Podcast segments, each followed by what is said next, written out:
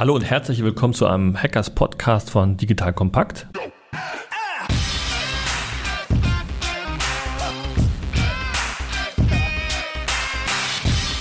Mein Name ist Sven Weinzenegger, ich bin Mitgründer und CEO von SUSA Technologies und heute sprechen wir darüber, ob KI hackbar ist.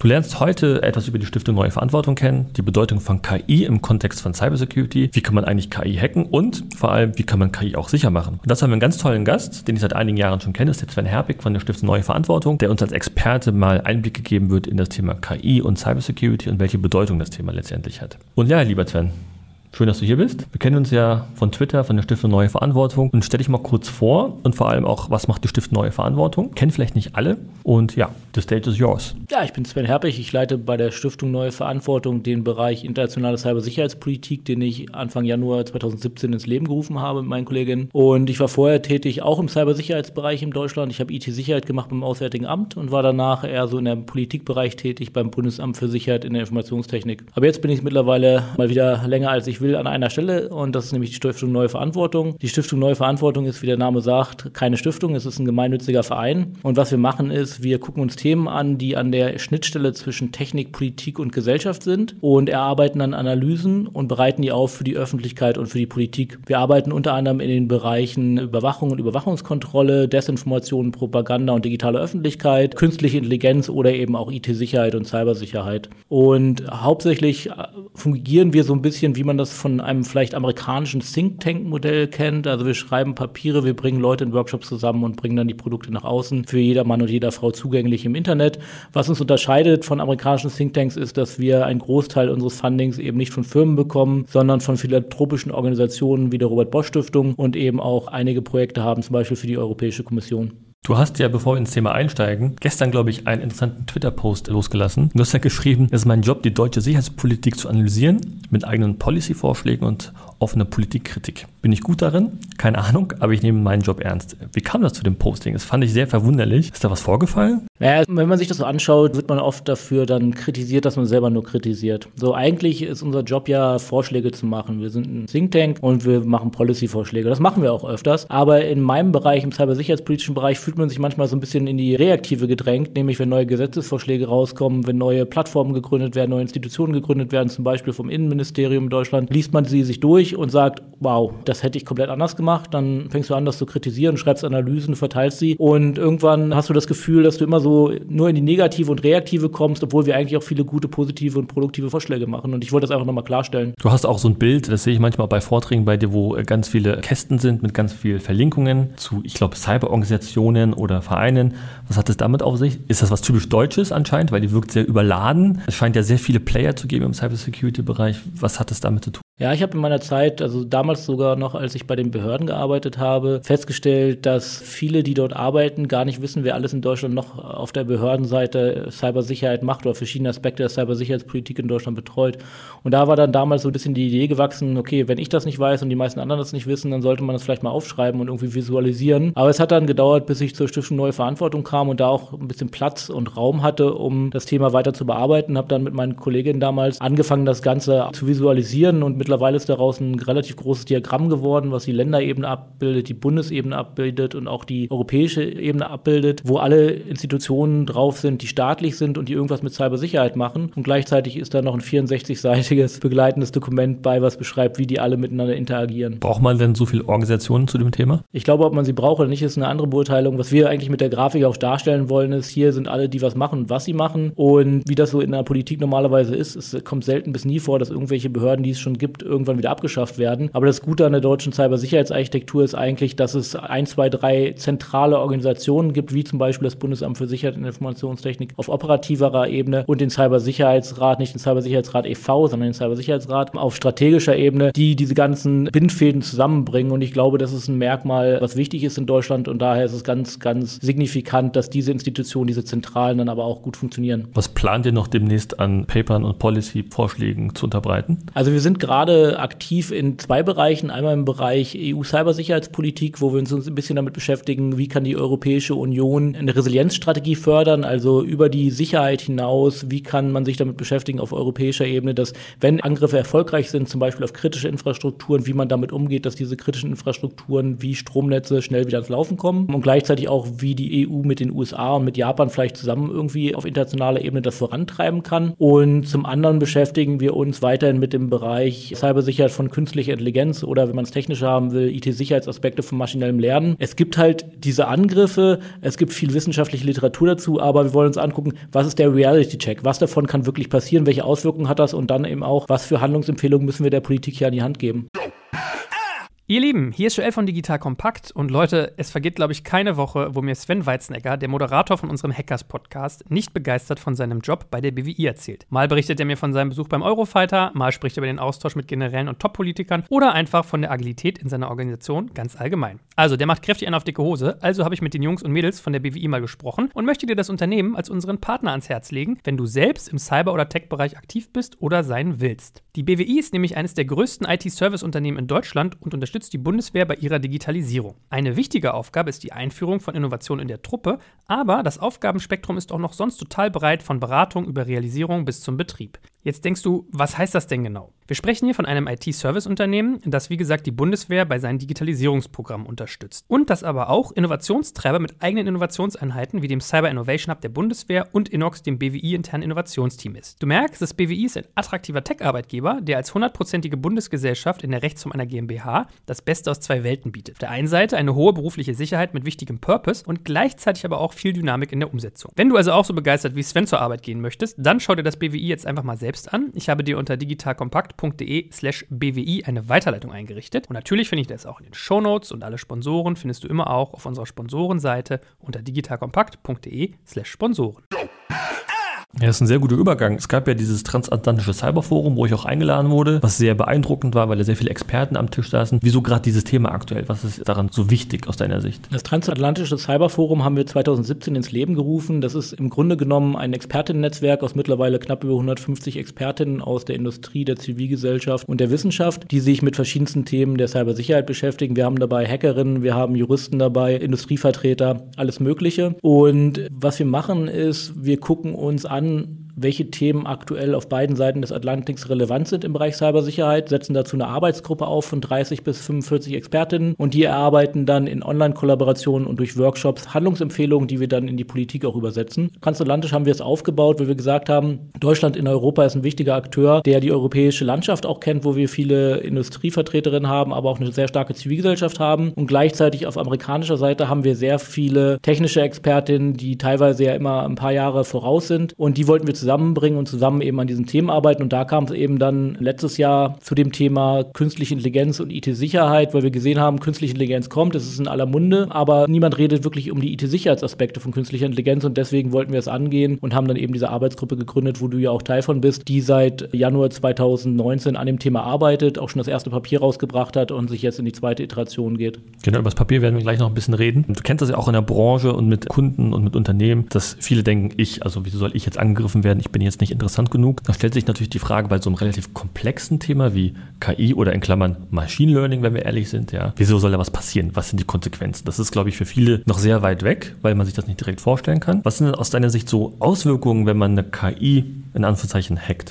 Es kommt natürlich immer darauf an, wo das Einsatzgebiet der KI ist. Ich glaube, Oral B hat jetzt letztens geworben, dass sie künstliche Intelligenz in eine Zahnbürste gepackt haben. Mal ganz ehrlich, ist mir egal, ob die irgendwer hackt oder nicht. Die Auswirkungen sind wahrscheinlich unsere Zähne, aber viel früher sterben wirst du davon nicht. Es kommt aber darauf an, ob du das in kritischen Infrastrukturen zum Beispiel einsetzt, ob du es da nur einsetzt zur Prozessoptimierung oder ob es irgendwo eingesetzt wird, wo es wirklich dann dazu führen kann, dass Sachen explodieren und Menschen sterben. Wir sehen aber zum Beispiel gerade auch vor allem, dass ein, einer der Haupttreiber von der Implementierung von maschinellem Lernen oder künstlicher Intelligenz eben der öffentliche Sicherheitssektor ist, beziehungsweise das Militär. Und das ist natürlich ein Sektor, wo wir nicht wollen, dass der erfolgreich gehackt werden kann oder angegriffen werden kann, weil die Ausmaße sind dort sehr schwerwiegend. Der Unterschied vielleicht so ein bisschen vom maschinellen Lernen zu traditionellen IT-Infrastrukturen oder IT-Anwendungsfeldern ist, dass wir dort häufig dann auch auf Abläufe setzen werden, auf Automatisierungsabläufe setzen werden, wo eventuell niemand mehr eingreifen kann und wo Abläufe sehr schnell hintereinander geschehen werden. Also wenn wir uns das Militärbeispiel nochmal für verdeutlichen wollen. Dann haben wir dann Bilderkennungssystem vielleicht in einem Panzer. Das Bilderkennungssystem erkennt irgendwas, dann wird es weitergegeben an eine Feuerleitstelle, dann findet zum Beispiel das Abfeuern von den Hauptwaffen statt und dazwischen greift vielleicht gar keiner mehr ein. Das wäre natürlich ein großes Problem. Ist dann noch ein größeres Problem natürlich, wenn jemand von außen diesen Prozess beeinflusst, hackt und so weiter. Und wie passiert das? Also das sind ja für viele, glaube ich, Zuhörer eher so geschlossene Systeme.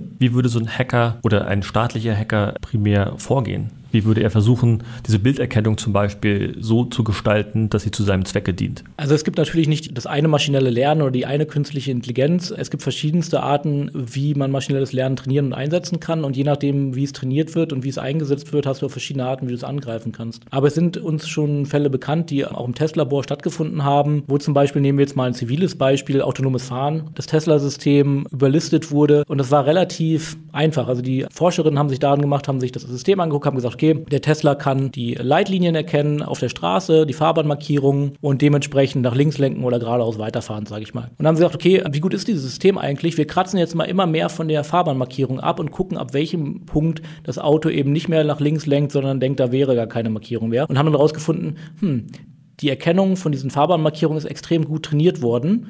Und dann haben, was sie dann gemacht haben, haben gesagt, okay, dann drehen wir den Angriff eben um und kleben ganz kleine, kaum erkennbare Fahrstreifen auf. Und es hat funktioniert. Das Fahrstreifenerkennungssystem von dem autonomen Fahrzeug hat dann diesen Aufkleber, der auf die Straße geklebt wurde, als Fahrstreifen anerkannt, der eigentlich kein Fahrstreifen war, und ist dann in den Gegenverkehr gelenkt worden. Und welche Konsequenzen hat das im Bereich autonomes Fahren? Das ist ja ein Thema, glaube ich, was viele Deutsche bewegt. Also natürlich können wir hier die großen Pott aufmachen und sagen, ja, wir sollten nie über autonomes Fahren reden oder semi-autonomes Fahren, wenn es äh, so einfach angegriffen werden kann wir haben Beispiele gehört, wie eben diese Fahrstreifen. Es gibt Beispiele, wo kleinste Aufkleber auf Stoppschildern dazu führen, dass das Fahrzeug dann nicht mehr anerkennt, dass es ein Stoppschild ist, sondern vielleicht gar nicht da ist oder irgendein anderes Schild. Aber wir müssen uns irgendwann auch die Frage stellen, welche Auswirkungen hat das in der Wirklichkeit? Wer hat denn Interesse daran, dass ein Fahrzeug in den Gegenverkehr gestört wird? Und da müssen wir sehen, staatliche Akteure werden sicherlich andere Sachen machen und genau das wollen wir auch in Zukunft noch rausfinden. Was sind denn wirklich reelle Angriffsszenarien? Theoretische Angriffsszenarien gibt es viele, aber welche davon wirklich dann in der Realität wir antreffen werden, das ist ist das, was es gilt rauszufinden, um dann keine Panikmache zu betreiben. Glaubst du, es wird so eine Art Gegenbewegung geben? Also wir sehen ja in China Bilderkennungssysteme, auch in Deutschland war das Thema ja aktuell jetzt mit Clearview, glaube ich, hieß das Unternehmen. Glaubst du, da wird es eine Art Gegenbewegung geben, wo es vielleicht diese Punkte, die du gerade erwähnt hast, die kann man vielleicht dann im Shop kaufen irgendwann, ja, und klebt sich aufs Gesicht und dann wird man vielleicht nicht mehr erkannt. Glaubst du, es wird auch so eine Privacy-Industrie geben, die eben das Umgehen zu, versucht? Ich kann ich mir schon vorstellen. Also ich gehe zum einen davon aus, dass wir den Einsatz in Europa und vor allem in Deutschland von eben dieser Gesichtserkennung so weit wie möglich zurückfahren oder zurückbekämpfen werden können, wenn ich das sagen kann. Wir sehen jetzt schon, dass sich da auch sehr viel Widerstand formiert hat in Europa und in Deutschland. Zum anderen sehen wir aber auch schon seit einiger Zeit, dass es eben eine Nische gibt von diesen Privacy-Gestaltungsmöglichkeiten für die Klamotten, die eben darauf ausgelegt sind, dass man damit mit Brillen oder mit anderen Sachen diese Erkennungssysteme überlisten kann. Von daher, ich glaube, es ist eine interessante Diskussion, die wir in Zukunft sehen werden, aber ich hoffe, dass wir in Europa nie an den Punkt kommen werden, wo das wirklich eine in der Mitte der Gesellschaft ankommen muss, um einer Überwachung zu umgehen. Ich glaube, in dem Papier wurde auch unterschieden zwischen klassischer IT und Angriffe auf Machine Learning. Was sind aus deiner Sicht die Probleme, die wir in der klassischen IT haben, die Auswirkungen wiederum auf Machine Learning haben? Also zum einen ist maschinelles Lernen äh, bezieht ja nur ein paar andere Punkte in der Entwicklung mit ein als, ähm, sage ich mal, die normale Softwareentwicklung. Also alle Angriffsmöglichkeiten, die du in einer normalen Softwareentwicklung hast, hast du auch in der Entwicklung von maschinellem Lernen. Ein großer Unterschied dabei ist, dass maschinelles Lernen natürlich auf Trainingsdaten setzt. Trainingsdaten wie zum Beispiel, wenn ich ein Auto trainieren will, das es Stoppschilder erkennt, muss ich 5000 Bilder von Stoppschildern schießen, die immer anders aussehen können und dann muss ich sie auch markieren. Dann muss ich sagen, ja, das ist ein Stoppschild, nein, das ist kein Stoppschild. Dann müssen die Bilder rausgenommen werden, die man nicht als Stoppschild erkennen kann und so weiter. Also es gibt also eine Kette, wo man eventuell Dritte mit einbezieht oder Vierte einbezieht, die einem helfen, diese Trainingsdaten zu sortieren, zu markieren und so weiter, bevor sie überhaupt ins Training kommen. Und diese ganze Supply Chain, diese Lieferkette, die dahin führt, die ist natürlich auch sehr angreifbar. Es gibt ja diese Clickworker, glaube ich. Darauf, glaube ich, spielt es so ein bisschen ab, ne? wo man ein bisschen Geld verdienen kann. Ja, das wäre so Thema für die Supply Chain, wenn ich das richtig verstehe. Ja, auf jeden Fall. Also überall da, wo wir eben das Ganze außer Hand geben und das passiert eben hauptsächlich auch bei dem Kurieren von den Trainingsdaten, im Sammeln von Trainingsdaten, haben wir ein präferiert präferiertes Angriffsziel, was in der normalen Softwareentwicklung so jetzt nicht vorkommt. Und zum anderen hast du natürlich Systeme des maschinellen Lernens, die darauf setzen, dass sie eingesetzt werden und dann live Trainingsdaten bekommen und mit diesen Trainingsdaten lernen. Also es ist Live-Lernen oder Online-Lernen wird es manchmal genannt. Und da hast du natürlich den Punkt, dass es nicht ein System trainierst, dann guckst, ob es funktioniert und es dann einsetzt, sondern dass es während es schon im produktiven Betrieb ist, lernt. Und das hat natürlich dann einige Angriffswege, die man dann sehr schnell erkennen muss und sehr schnell detektieren und darauf reagieren muss. Wenn ich mich richtig erinnere, gibt es da so Szenarien, wo man dem System beibringt, dass das Böse, tue, eigentlich was Gutes ist, weil das System zwei Wochen erstmal lernen muss, was ist eigentlich normal. Ist das immer noch so ein Thema aktuell, dass wenn ich so eine Systeme einsetze, die in Live-Umgebungen lernen, dass sie vielleicht Dinge lernen, die sie eigentlich als böse markieren sollten? Ist das so ein Angriffsszenario, was stattfinden wird weiterhin? Soweit mir bekannt ist, ist es aktuell auf jeden Fall ein Szenario. Also du setzt, äh, wenn du da eine Sicherheitssoftware einsetzt, äh, die sagt, okay, du lernst jetzt erstmal, was alles funktioniert. Also um 8 Uhr gehen die Hälfte der Rechner an, um 9 Uhr gehen die andere Hälfte der Rechner an, um 18 Uhr sind eigentlich alle Rechner ausgeschaltet, zwischendurch fliegen E-Mails hin und her und so weiter. Und dann würde diese Software dann irgendwann erkennen, so, ja, okay, wenn jetzt um 5 Uhr morgens alle Computer angehen, dann gibt es ein Signal und schlägt Alarm und schaltet vielleicht auch die Internetverbindung ab. Das Problem dabei ist natürlich, wenn diese Software zum ersten Mal in Einsatz kommt und lernt, was normal ist und was nicht und welche Computer angeschaltet werden, welche nicht, wenn an dem Punkt das Netzwerk schon infiziert ist, schon Schadsoftware da läuft, schon irgendwelche staatlichen Angreifer in diesem Netzwerk drin sind, klar, dann lernt diese Software eben auch die falschen, die bösen Verhaltensweisen und sagt, nö, das ist alles so okay, das ist in Ordnung, wenn das weiterhin so vorkommt, dann schlage ich auch keinen Alarm. Natürlich ist das ein Problem, das berücksichtigt werden muss. Wir haben ja in der klassischen IT gefühlt so ein Szenario, wo es 5 vor 12 ist, wo es jeden Tag neue Vorfälle gibt. Letztens wieder ein paar Milliarden Datensätze wurden geklaut von einem amerikanischen Anbieter, Equifax, glaube ich, ne? wo jetzt die Chinesen wohl dahinter sind. Und es passiert ja jeden Tag. Universitäten, die gehackt werden, Behörden, das Berliner Kammergericht, was noch klassische IT ist, wo man glauben würde, das ist ja noch beherrschbar. Und jetzt haben wir so ein neues Thema, für viele sehr diffus. Viele haben auch Angst in Deutschland. Ja, oh Gott, meine Arbeitsplätze verschwinden. Ja. Müssen wir uns beeilen? Haben wir Zeit? Äh, wie akut ist das Thema? Also ich würde sagen, wenn wir es vergleichen zum Internet der Dinge zum Beispiel, da sind wir sehr reaktiv erst tätig geworden. Diese ganzen Sachen, die wir mittlerweile im Haus haben, um die Hände haben, was auch immer, die wurden ausgerollt, die wurden unsicher ausgerollt und jetzt bemühen wir uns, das Ganze in den Griff zu bekommen, das sicher zu machen. Kriegen wir das hin? Das werden wir noch sehen. Aber wenn wir uns den Bereich maschinelles Lernen, künstliche Intelligenz angucken, dann sind wir jetzt noch in einem Bereich, wo wir noch Entscheidungen treffen können, die sich positiv auswirken werden zu dem Zeitpunkt, wo wir es dann brauchen werden. Also im Moment, es wird langsam ausgerollt, es gibt mehr und mehr Anwendungsszenarien für eben maschinelles Lernen, aber wir haben eigentlich jetzt einen guten Zeitpunkt, wo wir diese zusätzlichen Sicherungsmaßnahmen einbringen können, wo wir uns Gedanken drüber machen können, auch auf politischer Ebene, welche Weichen wir stellen wollen. Da sind wir jetzt an einem guten Punkt. Gleichzeitig muss man natürlich sagen, diesen Punkt hatten wir bei traditionellen oder konventionellen IT-Systemen schon vor Jahrzehnten und gleichzeitig machen wir in diesen IT-Infrastrukturen, ob das nun Universitäten sind, Krankhäuser, kritische Infrastrukturen oder wie auch immer, immer noch die gleichen Fehler, obwohl wir seit Jahrzehnten wissen, was wir besser machen müssten. Es gibt Handlungsanweisen für jeder Mann, jeder Frau zugänglich im Internet, trotzdem machen wir diese Fehler noch. Das heißt, ja, wir müssen jetzt tätig werden. Gleichzeitig bin ich aber der Meinung, dass wir es, wenn es ein größeren Rollout gibt von maschinellem Lernen in Anwendungsbereichen, dass wir dann immer noch nicht bereit sein werden. Du hattest ja über die Politik gesprochen und deren Bedeutung zu dem Thema. Gibt es da Unterschiede zwischen, was passiert in Europa, in Deutschland und in den USA? Gibt es da komplett unterschiedliche Sichtweisen? Europa, USA hast du natürlich immer den Unterschied, dass du in den USA nach dem Motto folgst, move fast and break things. und da werden halt Sachen umgesetzt und wenn irgendwas nicht funktioniert oder das autonome Auto irgendwen umfährt, dann ist das halt so, dann muss man nächstes Mal verbessern und zahlt der Familie halt ein bisschen Geld. In Deutschland ist es so, du baust halt einen kompletten Streckenabschnitt auf, auf eine Teststrecke, die abgenommen werden muss, vom TÜV von mir aus auch noch, und dann darf da vielleicht ein semi-autonomes Auto fahren. Das heißt, äh, das ist dann natürlich eine sichere Implementierung, als wir in den USA haben. Gleichzeitig hängen wir dadurch natürlich um einiges hinterher. Und der zweite Aspekt, der mit reinspielt, ist natürlich auch bei uns die Frage um Umgang mit Daten. Wir haben die GDPR, die General Data Protection Regulation, und diese gibt ja auch vor, wie du mit Daten umgehen kannst und so weiter. Was ist natürlich dann dann eventuell auch ein bisschen schwieriger macht, an die Trainingsdaten ranzukommen, die du brauchst für die maschinellen Lernmodelle, während du in den USA ja eher einen laxeren Umgang mit Daten hast und dadurch man dort vielleicht einfach an die Daten kommt und die Daten verbreiten kann, die man braucht zum Trainieren. Und ich glaube, das Spannende am europäischen Ansatz ist, dass selbst wenn jemand umgefahren wird mit dem Auto, dass man genug Transparenz darüber hat, wieso wurde es umgefahren. Die USA haben da anscheinend eine ganz, wie du gerade gesagt hast, eher so eine Blackbox-Sicht. Ja? Wenn es passiert, dann passiert es. Und wir Europäer haben dank der Datenschutzgrundverordnung da, glaube ich, nochmal eine ethische Sichtweise auf das Thema. Ja, auf jeden Fall. Ich glaube auch, wenn ich mir das so betrachte, finde ich das europäische Vorgehen auch sinnvoller. Aber wie gesagt, ich komme nicht aus der Industrie, von daher muss ich mir keine Gedanken darüber machen, ob ich jetzt langsam bin. Aber generell von der ethischen Sichtweise und auch von der moralischen Sichtweise, die wir in Europa vertreten, bin ich davon überzeugt, dass wir da auch die richtigen Ansatz gewählt haben. Jetzt haben wir sehr viel über, was kann mit KI im negativen Sinne entstehen Dann gibt es noch die andere Sichtweise, denke ich. Das ist ja bei IT so häufig, dass man so eine Dual-Use-Sicht hat. Ja, also man kann Böses tun mit einem Messer, man kann auch Gutes mit einem Messer tun. Kann man mit KI denn auch im Punkt des Cybersicherheit Gutes tun, Gutes bewirken? Ich kann erstmal noch negativer werden, weil was wir gerade besprochen Gerne. haben, nicht die IT-Sicherheitsaspekte von maschinellem Lernen, das ist erstmal der neutrale Grund. Wir werden maschinelles Lernen einsetzen, wir müssen es sicher machen. Aber es gibt ja noch zwei Seitenaspekte. Der eine Aspekt ist, du kannst maschinelles Lernen auch super dazu nutzen, um offensivere Maßnahmen zu verbessern. Also zum Beispiel jeder kennt es, Phishing-E-Mails.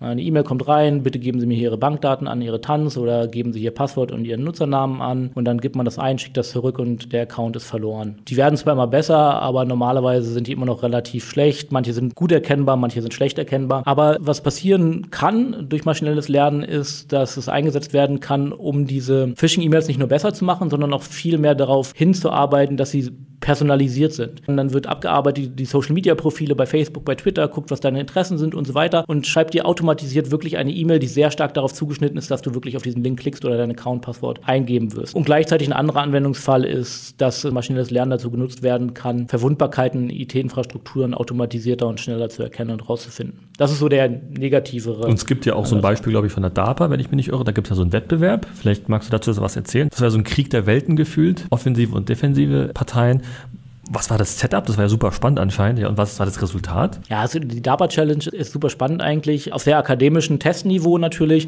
Aber es geht darum, dass du auf der einen Seite Systeme hast, also die über maschinelles Lernen verstärkt werden, die eine IT-Infrastruktur Schwachstellen finden sollen und die patchen sollen. Und auf der anderen Seite hast du ein System, was eben die Schwachstellen finden soll und ausnutzen soll. Und dann guckt man, wer von beiden Seiten da gewinnt. Und die Erkenntnis, die wir gemacht haben, ist, dass es schon Systeme gibt, die auf maschinelles Lernen setzen, die eben diesen diese Blue Teams, also die guten, die Verteidiger relativ gut umsetzen umsetzen können, um Schwachstellen zu finden, eventuell Patches bereitzustellen oder Mitigations bereitzustellen, aber dass wir auch noch einen etwas längeren Weg haben, um das Ganze in Produkte zu übersetzen. Aber auf jeden Fall spannend, auch mal so der Öffentlichkeit zu zeigen, wie das funktionieren kann. Und dann, wenn wir auf diesen Bereich gucken, was kann denn maschinelles Lernen für die IT-Sicherheit, für die Cybersicherheit tun, dann hast du einige Anwendungsfälle, was wir gerade genannt haben, vielleicht komme ich nochmal darauf zurück, dass du zum Beispiel dieses System einsetzen kannst. Sie lernen dann in deiner eigenen IT-Infrastruktur, wie deine Infrastruktur aussehen soll, was funktionieren soll, soll, wann was passieren soll in deiner IT-Infrastruktur und meldet dann Alarme, wenn irgendwas nicht so läuft, wie es normalerweise läuft. Also, wie gesagt, wenn die Computer um 4 Uhr nachts angehen oder wenn auf einmal ganz viele Daten aus deinem internen Netzwerk rausfließen ins Internet, wo normalerweise nur E-Mails rausgehen. Und dann kann das natürlich weitergehen, wenn es eben nur Computer sind, die angehen. Wenn 10% der Computer früher angehen als normalerweise, passiert nichts. Bei 20% schlägt es Alarm. Bei 80% schaltet es die Verbindung zum Internet ab und so weiter. Also das gibt neue Möglichkeiten, die werden auch gerade ausprobiert. Es gibt verschiedene IT-Sicherheitsunternehmen, Unternehmen, die sich gerade in diesen Markt reinbewegen. Und von daher, ich glaube, es wird spannend.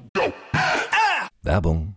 Aufgepasst! Das Jahr 2024 ist schon voll im Gange und jetzt heißt es neue B2B-Leads gewinnen. Du möchtest deine Sales Pipeline so schnell wie möglich voll haben und deshalb empfehlen wir dir an dieser Stelle unseren Partner SalesViewer. Wer nicht weiß, was SalesViewer macht, hier eine kurze Erklärung. SalesViewer entschlüsselt Unternehmen, die deine Webseite besuchen und zeigt diese in Klarnamen an. Du siehst also ganz genau, wer eure Webseite besucht und wofür sich diese potenziellen Kundinnen interessieren. Und damit hast du ja wirklich ein mächtiges Werkzeug in den Händen, weil du diese Unternehmen dann zielgenau ansprechen und einfach zu neuen Kundinnen machen kannst. Dein Marketing und Vertrieb werden das für die B2B-Lead-Generierung feiern, sage ich dir. Und du bist damit auch in guter Gesellschaft, denn Marktführer wie Stepstone, Jochen Schweizer, Sport5 oder Avato Systems setzen setzen bereits auf SalesViewer und generieren damit täglich neue B2B-Leads. Wie so eine Registerkasse eigentlich, wo es immer klingelt, wenn du wieder eine neue Brand identifiziert hast, die sich für dich interessiert und die du jetzt einfach pflücken kannst. Daher, wenn das für dich interessant ist, dann teste SalesViewer doch einfach mal kostenlos. Alles, was du dafür wissen möchtest, findest du unter folgender Weiterleitung: digitalkompakt.de slash salesviewer. Und wie immer verlinke ich dir es auch auf unserer Sponsorenseite unter digitalkompakt.de slash Sponsoren. Das war's mit dem Werbespot. Ja, wir haben ja auch einen extremen Mangel an Fachkräften auf dem Markt. Ja, ich glaube, da kann und wird KI uns massiv unterstützen, da ein bisschen Herr zu werden des Problems. Ja, wir haben so viel Daten, das merkt man auch, wenn man mit Sicherheitsexperten redet oder Sicherheitsverantwortlichen. Man kommt da gar nicht mehr hinterher letztendlich. Ja, das muss eine Maschine analysieren, bewerten und idealerweise auch automatisiert eine Gegenmaßnahme durchführen. Wobei es, glaube ich, auch viele Experten gibt, die sagen, so eine Gegenmaßnahme kann auch massive Auswirkungen haben, wenn man das vielleicht falsch implementiert. Es gibt in der Tat schon dafür Lösungen. Es gibt amerikanische Universitäten, die gesagt haben, okay, wir müssen ihr Netzwerk sicher machen. Wir haben 30, 40.000 Studierende. Wir haben ein großes heterogenes IT-System und wir haben natürlich als Universität jetzt keine riesigen Ressourcen, um das sicher zu machen. Also das machen wir. Wir gucken uns an, was auf dem Markt ist. Wir setzen auf eine Lösung, die auf maschinelles Lernen setzt, wo wir nur Studierende, die ein bisschen was mit der IT-Sicherheit verstehen, anlernen müssen. Und dann setzen wir die in so einen Raum und sagen, hier, das meiste macht die Software für euch, die schlägt Alarm, wenn irgendwas ist und die schlägt euch dann auch gleich schon Lösungsmöglichkeiten vor, die ihr einsetzen könnt. Und nur wenn das nicht funktioniert, wenn man da nicht weiterkommt, dann wird es eben an die paar festen Mitarbeitenden gegeben, die sich mit dem Problem dann widmen. Und das Feedback dazu war äußerst positiv auf jeden Fall. Also eine Art Assistenzsystem letztendlich. Ne? Quasi. Ja. Und um zurückzukommen zum Report, ich saß ja auch dort und habe vieles auch nicht verstanden, weil vieles für mich sehr, sehr neu war an Szenarien. Was war für dich so das Highlight an Erkenntnis? Also das Spannendste für mich war eigentlich, dass wir viele Expertinnen versammelt hatten und dir kein einziger von denen alleine aufzeigen konnte, wie groß eigentlich die Angriffsoberfläche von maschinellem Lernen ist. Und das war ein Punkt, wo ich gesagt habe, okay, eigentlich, was wir machen wollten, ist, wir wollten uns angucken, wie angreifbar, verwundbar ist eigentlich maschinelles Lernen. Was hat das für Auswirkungen, wenn wir uns auf kritische Bereiche fokussieren, also Stromnetze, Militär, öffentliche Sicherheit und was sind die Implikationen davon? Und während wir die Leute versammelt hatten, haben wir alle festgestellt, okay, es ist ja ganz spannend, aber vielleicht sollten wir erstmal den ersten Schritt vom zweiten tun. Der erste Schritt ist, lass uns doch erstmal darüber reden, auf wie viele verschiedene Weisen man maschinelles Lernen angreifen kann und das Ganze mal visualisieren. Und das haben wir dann getan. Und für mich war das die wichtigste Erkenntnis, dass man jetzt endlich mal einen Zugriff hat, wie das Ganze aussehen kann, wo es Angriffsmöglichkeiten gibt, wie so der Forschungsstand auch ist und dann uns im zweiten Schritt dann zu widmen, was davon wird relevant werden, welche technischen Maßnahmen laufen davon. Und ganz ehrlich, in dem Bereich war für mich das Interessanteste, dass die Forschung, sowohl es Angriffsmöglichkeiten gibt, als auch was Abwehrmöglichkeiten angeht, schon seit vielen, vielen Jahren läuft und das Ganze jetzt erst so langsam an die Oberfläche tritt. Aber wenn du den Wissenschaftlerinnen sagst, ja, ich habe da jetzt gerade rausgefunden, das kann man so und so die Robustheit erhöhen, sagen die, ja, ja, haben wir schon vor zehn Jahren dran gearbeitet. Und woran liegt das, dass in Anführungszeichen die Kommerzialisierung dessen noch nicht stattgefunden hat? Ja, es liegt in der generellen Entwicklung von maschinellem Lernen, dass wir jetzt die Möglichkeiten haben, unter anderem wegen der Entwicklung der Computing Power, mehr Einsatzszenarien, mehr Trainingsszenarien für maschinelles Lernen zu haben und damit es eben auch in der Breite ankommen wird in den Anwendungsszenarien. Und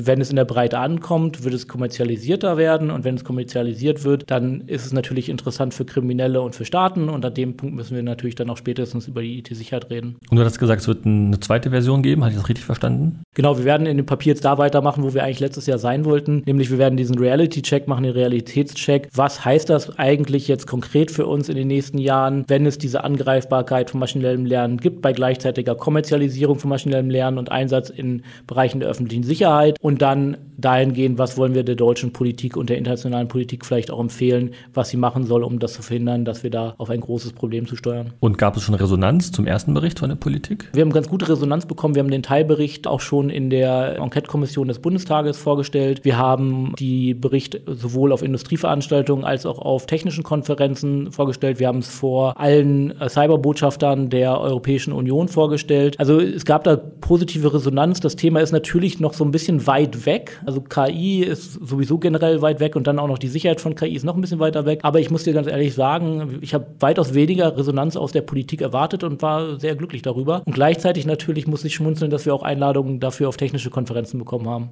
Sehr schön. Was sind da so deine Wünsche, eher allgemein bezogen im Bereich Cybersecurity? Weil wir haben ja sehr viele Probleme einerseits. Man weiß ja nie, wo man richtig anfangen soll. Das Problem sitzt ja oft vor dem Rechner. Wo würdest du sagen, es drückt der Schuh eigentlich am dollsten aktuell? Wenn du jetzt mal so mein Genie bist, ne, dann möchte ja. ich drei Wünsche äußern. Ja, dann mach gern drei. Okay, ja. mach ich drei. Also der erste ist, wir müssen unsere Cybersicherheitsarchitektur, also die Gesamtheit unserer deutschen Behörden in dem Bereich effizienter und effektiver gestalten. Das heißt, die zentralen Behörden, die wir haben, die ich vorhin noch angesprochen habe, die müssen besser funktionieren. Zum Beispiel das Cyberabwehrzentrum, der Cybersicherheitsrat. Es muss uns klar sein, was passiert da eigentlich, wer ist eingebunden, was machen die. Wieso reden die nicht miteinander? Oder zu wenig? Was passiert da? Oder, oder passiert nicht? Das ist äh, verschiedenste Probleme. Ich glaube, das Cyberabwehrzentrum bringt verschiedene Behörden zusammen. Wenn du verschiedene Behörden zusammenbringst, hast du immer Grabenkämpfe, welches Logo ist auf welchem Report drauf, wer trägt am meisten bei, wer trägt nichts bei.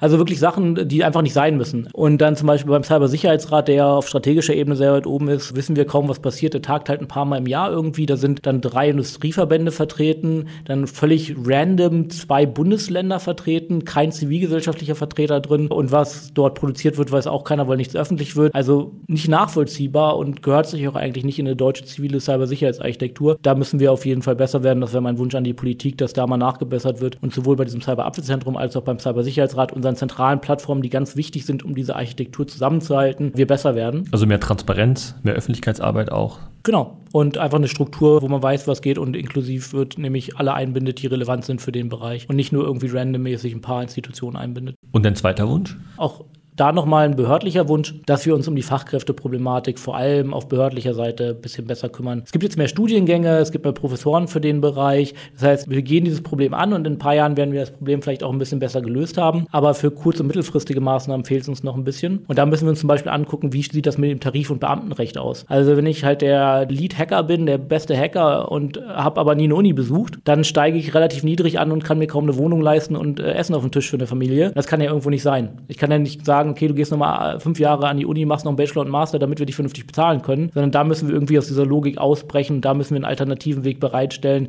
wenn wir die Leute bekommen wollen, die wir brauchen. Der Staat steht letztendlich in Konkurrenz mit der Privatwirtschaft, ja, und die zahlen, glaube ich, teilweise sechsstellige Gehälter, wenn man frisch von der Uni kommt. Das heißt, der Staat muss doch attraktiver werden, auch als Arbeitgeber. Äh, das auf jeden Fall, wobei wir gesehen haben, dass halt in diesem hohen Bereich, also dem Bereich so nach einem Masterabschluss normalerweise, Geld nicht mehr so der riesige, also es gibt einen riesigen Unterschied beim Einkommen dann, aber das ist nicht mehr so der motivierendste Faktor. Der motivierendste Faktor ist dann, auf wie viel Fortbildung kann ich gehen, was kann ich nebenbei an Projekten machen und woran kann ich arbeiten. Also der öffentliche Sektor kann ein attraktiver Arbeitgeber werden, wenn er diese Personen ohne Abschluss, die ja unglaublich viele Fähigkeiten haben und die wir in Deutschland haben, besser einbinden kann und dann die Arbeitsumgebung generell attraktiver macht. Ich fordere nicht, dass wir hier im höheren Dienst, also diejenigen, die mit dem Masterabschluss dann an die Behörden gehen, hier irgendwie doppelt so viel verdienen müssen. Und ich glaube, das braucht es auch gar nicht. Und dein letzter Wunsch und dritter Wunsch? Ja, mein letzter Wunsch ist einfach, dass wir ein bisschen von der Subsidiarität abrücken. Das heißt, sagen, ja, okay, liebes kleines und mittelständisches Unternehmen, hier sind alle Informationen, jeden Tag schicken wir dir so einen Gefahrenreport, kümmere dich mal um deine IT-Sicherheit. Das können wir natürlich machen, ist dann halt scheiße weil die werden es nicht hinkriegen, die haben keine Fachkräfte dafür und die haben auch gar keine Ressourcen dafür. Das heißt, eigentlich wäre unsere Lösung, es muss Lösungen geben, von mir ist auch in der Public-Private Partnership, zum Beispiel zwischen Behörden und Privatsektor, die skalieren und wo man als kleines oder mittelständisches Unternehmen sagen kann, okay, ich habe jetzt so ein System, was erkennt, wenn Daten aus meinem Netzwerk abfließen. Das wird betrieben von mir aus von einem großen deutschen Anbieter. Da sind Sicherheitsmaßnahmen drin, die werden gefördert von der deutschen Cybersicherheitsbehörde und ich bezahle dann äh, x Euro pro Monat, muss das anklicken, dann läuft das über mein Firmennetz drüber und ich muss mich da nicht mehr so richtig drum kümmern. Darüber müssen wir uns Gedanken machen, weil was wir jetzt haben, skaliert einfach überhaupt nicht und wir werden links und rechts gehackt. Also brauchen wir irgendwas, was skaliert und was man auch als Unternehmer von einem kleinen oder mittelständischen Unternehmen der Kern der deutschen Wirtschaft nun mal, einfach einzusetzen ist. Also ich kann da nur beipflichten. Ich bin ja auch oft in Kreisen unterwegs, wo man dann diskutiert, diskutiert, diskutiert. Und dann diskutiert man und dann stelle ich manchmal die Frage, was sind denn die Tools? Also wo kann ich dann draufklicken und ich bin jetzt sicher? Ja, ich war mal bei der Veranstaltung bei der DIN-Norm, glaube ich, heißt das, in Berlin. Da habe ich gesagt, ich hätte gerne eine Art Amazon-Shop, wo ich draufklicke und dann bin ich sicher. Und dann gucken die alle einen mit großen Augen an. Dann sage ich, ja, das wollen die Leute. Ja, also daher kann ich nur beipflichten. Neben diesen ganzen Maßnahmen, PDF-Dokumenten, Awareness-Schulung ist alles super wichtig. Ja, aber ich glaube, es spiegelt auch nicht die Lebensrealität wider. Ja, ein Arzt hat halt eben keine Zeit, sich Awareness-Videos anzugucken. Der möchte ein Tool aufgespielt bekommen und das Tool muss funktionieren. Ja, das heißt, äh, da muss auch mehr Technologie wiederkommen, um dazu assistieren und, und unterstützen und das transparent am besten, sodass gar kein Einwirken notwendig ist. Wieso auch? Ja, weil der Geschäftszweck eines Arztes ist es nicht, sich 30 Minuten im Monat mit Cybersecurity zu beschäftigen. Das ist jetzt meine extreme Meinung. Ja, ich sehe das ähnlich. Also ich meine, natürlich können wir weiter Victim Blaming betreiben und können sagen, naja, aber die müssen sich schon ein bisschen damit beschäftigen. Ich meine, die kaufen sich doch auch eine Stahltür und schließen die ab. Warum machen die das nicht mit Cybersicherheit? Das ist halt nun mal ein bisschen komplexer. Und im Endeffekt, natürlich können wir sagen, ja, die sind dafür selber verantwortlich. Aber wir sehen ja seit Jahrzehnten, es funktioniert ja nicht. Wir können sagen, Awareness-Trainings, ihr müsst euch bewusst sein, dass ihr nicht auf alles draufklicken sollt. Ihr müsst der IT-Sicherheit sicher machen. Okay, können wir natürlich sagen, aber es funktioniert nicht. Und trotzdem auf der anderen Seite sagen wir, okay, liebe Ärzte, ihr müsst jetzt alle online gehen, wobei wir wissen, dass viele Ärzte einfach ihre internen Netze gar nicht ans Internet angeschlossen haben, weil sie sich darum nicht kümmern wollen, es sicher zu machen. Jetzt schreiben wir ihnen vor, sie müssen zu Abrechnungszwecken ihre Netzwerke ans Internet hängen, aber gleichzeitig bieten wir ihnen immer noch nichts an, was sie jetzt mit einem Klick und einem monatlichen Beitrag oder zehn Klicks und einem monatlichen Beitrag sicher macht. Und ich glaube, das ist ziemlich gefährlich. Wir digitalisieren wer, wir sagen, sie sollen mehr online machen, aber gleichzeitig bieten wir ihnen nichts anderes, sondern sagen, na, da müsst ihr euch halt informieren, da gibt es dann halt eine Gazillion Tools draußen, aus denen müsst ihr euch was aussuchen, weil ihr seid die Ärzte, ihr versteht garantiert, was ihr jetzt braucht und dann müsst ihr euch sicher machen. Und wenn ihr das nicht macht, dann habt ihr halt kein Interesse daran, euch sicher zu machen. Ich finde, das ist sehr gefährlich und sehr arrogant.